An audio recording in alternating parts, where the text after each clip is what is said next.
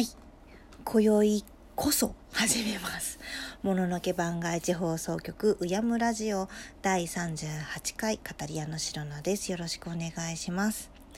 今年初です。いやもう1月下旬入ったね。1月早い。ね。ぼーっとしてたわけじゃない、うん、何回かチャレンジはしたんだけどなかなかうまく いかなくってうんわうんわしてる間にもうこんなに立ってしまいましたよ。1月って早いな。寒いからね。体も動かないしこう日が暮れるのが早いからこう活動時間も短くなるようなそんなイメージですが。ちょっと今日は振り絞ってやっていきたいと思います。今宵は1号さんからのプロプエスタで雪女についてお話ししていきたいと思います。題して氷漬けの愛雪女です。はい。雪女。実は結構初っ端にシナリオを書き出したお題でもあります。書きかけのメモには第2回と書いてありました。去年の冬中にしたかったんだろうね。去年の冬って言ってもこの11月とか12月とかじゃなくて始めたばっかりのこう1月2月中にやりたかったんだと思うんですけどでもねいわば雪女はドメジャーで何を話せば意外性があるかしらなんて考えてるうちに雪溶けちゃったんだよね。はい。今年は雪が少ないんですってね。うん、白菜の住んでる地域はもともと雪があんまり降らないのでそういうこう体感での感じはあんまりないんですけど北海道で雪があのあんまり降ってないとかあのスキー場にね雪が積もらなくて困ってるとかいう話を聞くとああ少ないのかなと思ったりあとあの沖縄の方でも桜が咲いたんでしたっけ？でねあったかいのかなと思います。今日もね雨降ってたんですけどそんなガタブルに寒かったわけじゃないなと思って本当に1月下旬かよみたいな感じですけど。まあでもねあのー、通勤とかそういうこと考えるとね雪は積もらない方がいいし寒いとねあの霜焼けになったりするから。寒くない方がいいしっていう感じだよね。はい。と、まあ、無駄話はこの辺にしまして、再度申しますが、今宵はドメジャーな回となります。多分、妖怪全く興味なくても知ってる。多分ね、内容までしっかり知ってる。うん。白菜の古い、うん、古いこともないのかな。記憶では、志村けんさんのバカ殿でも題材になってね、笑いありきでまんまの内容をコント風にやってたよ。うん。壇蜜さんが相手だったから、めっちゃ古いってこともないからね、あ、それ見たこと、あ、見た覚えがあるっていう記憶の方もね、ちらほらいらっしゃるのではないかと思うのですが、まあ、内容までという、この内容というのはですね、やはり小泉八雲先生の雪女でしょうか。うん、説明するまでもない気もするけど、後ほどしたいと思います。はい。えーと、雪のつく妖怪は山ほどいますけれども、うん、雪のつくっていうより雪関連のですかね。ちなみに2が公開された「アナ雪」のエルサは雪女じゃなくて雪の女王なので題材もストーリーも全然違いますね。こっちをちゃんと知ってる人はいますか？逆に。結構ちゃんと有名な話だったけどこのゆこの「アナ雪」で結構書き消された感があるけどまあこれそのね「アナ雪」きっかけでこう童話の「雪の女王」を読んだっていう人もいるのかな？うん。大昔の白菜のうん、卒業論文の題材が童話だったのでねそういうのに絡んだ話もね後々したいなという願望はあるんですけどまあでもまあ妖怪優先かな最近では本当は怖いグリム童話とかでその手の話もよく知られるようになりましたがうーんどっから話そうか分かりきったことを説明するのが一番難しいですね。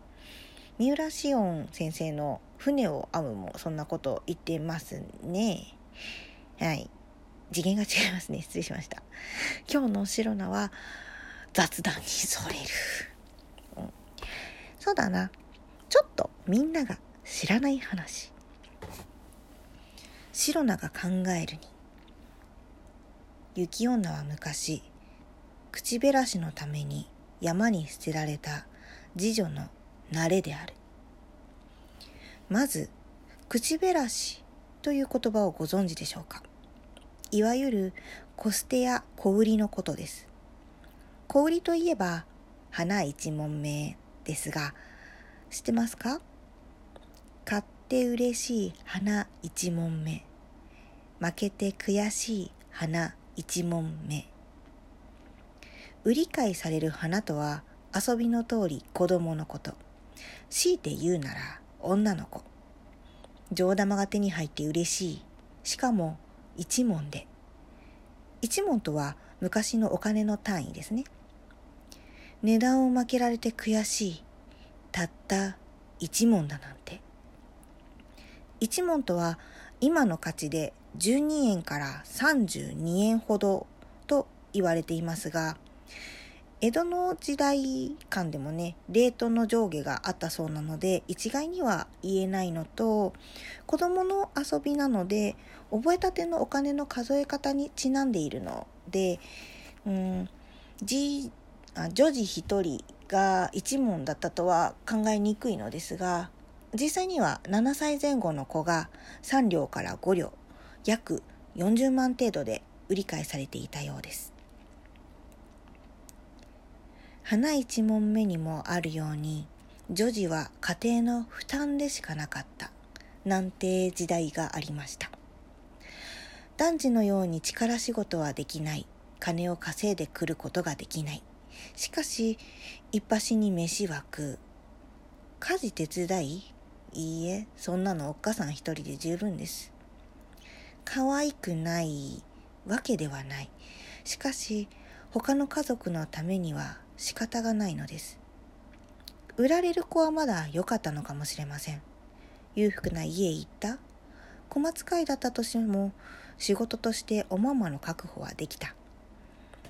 女郎になったとて綺麗なおべべで。しかし山奥の田舎娘には居場所はなかなかなかった。だから幼い頃に山に捨てられた。どれくらい生きられたのでしょう？雪ん子なんて妖怪がいますがこれは雪女の子供だと言われています。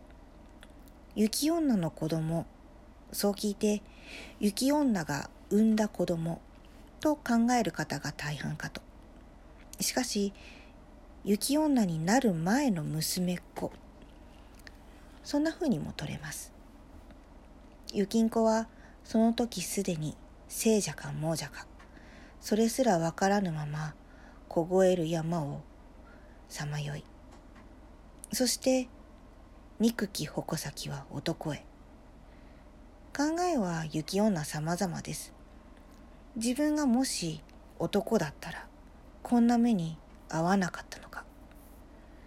自分を山へ置いていったのはおとんだったか兄者だったか。いや、自分もお母のようにこう持ちたかった。愛を知りたかった。あなたをこのひととき、愛させてください。そう、雪女は雪山に迷い込んだ男を氷漬けにして自分のものにするのです。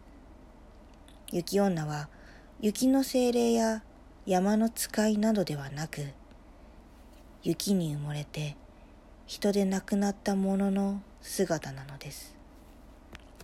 ここまでは白菜の解釈ですがみんな大好き鳥山石燕先生の図画百鬼夜行にも雪女は記されています。白装束に長い下げ髪で足のない姿。これは幽霊に代表される姿ですがそれがいつ頃か雪女にも投影されるようになりました。雪女に足のないイメージってありますか？うんでもそうか。雪の積もる山道を歩き続けたのだとすれば足なくなるよね。図画百鬼夜行では雪女を雪の精霊としています。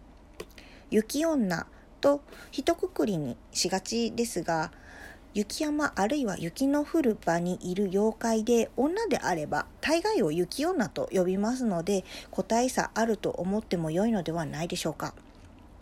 あでもね雪女は一貫してクールそうに見えて気性が荒いね。雪だけにね。